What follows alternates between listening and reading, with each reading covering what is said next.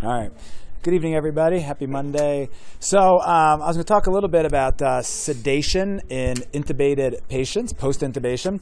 Um, so, there's a study I'll talk about in a minute, but in general, it's kind of a tricky thing because sometimes we undersedate patients, sometimes we oversedate patients. Obviously, it's not something patients want to remember, something they don't want to be in pain for. So it's important to give them, you know, adequate sedation. And in addition to the sedation, another thing that we sometimes forget is pain control. It's a painful procedure.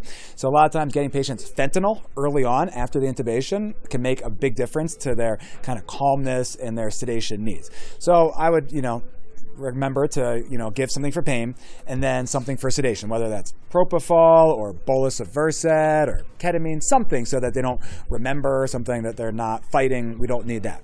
However, there's the problem with too much sedation. There was a recent study in the emergency department patients that looked at level of sedation and outcomes. And they actually found that patients who had deep sedation, what's called, you know, RASS 4 or 5, uh, compared to a RASS of 0 to 2. And a RASS of 0 to 2 is, you know, either awake or lightly sedated, someone who's, you know, maybe awakens to painful stimulation or even to voice sometimes.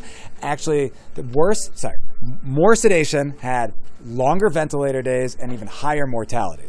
So even though it's nice to get our patients totally snowed right after we intubate them so we don't have to worry about them or think about them, it's probably better to keep them on the lighter side for their outcomes. Um, they've also kind of looked at ICU patients and, you know, a RASS of zero to two is probably the ideal kind of goal. Um, so get them, you know, comfortable, get them, you know, so they're not going to remember everything, but we don't want them so sedated that has worse long-term outcomes. Any questions? Thanks, guys.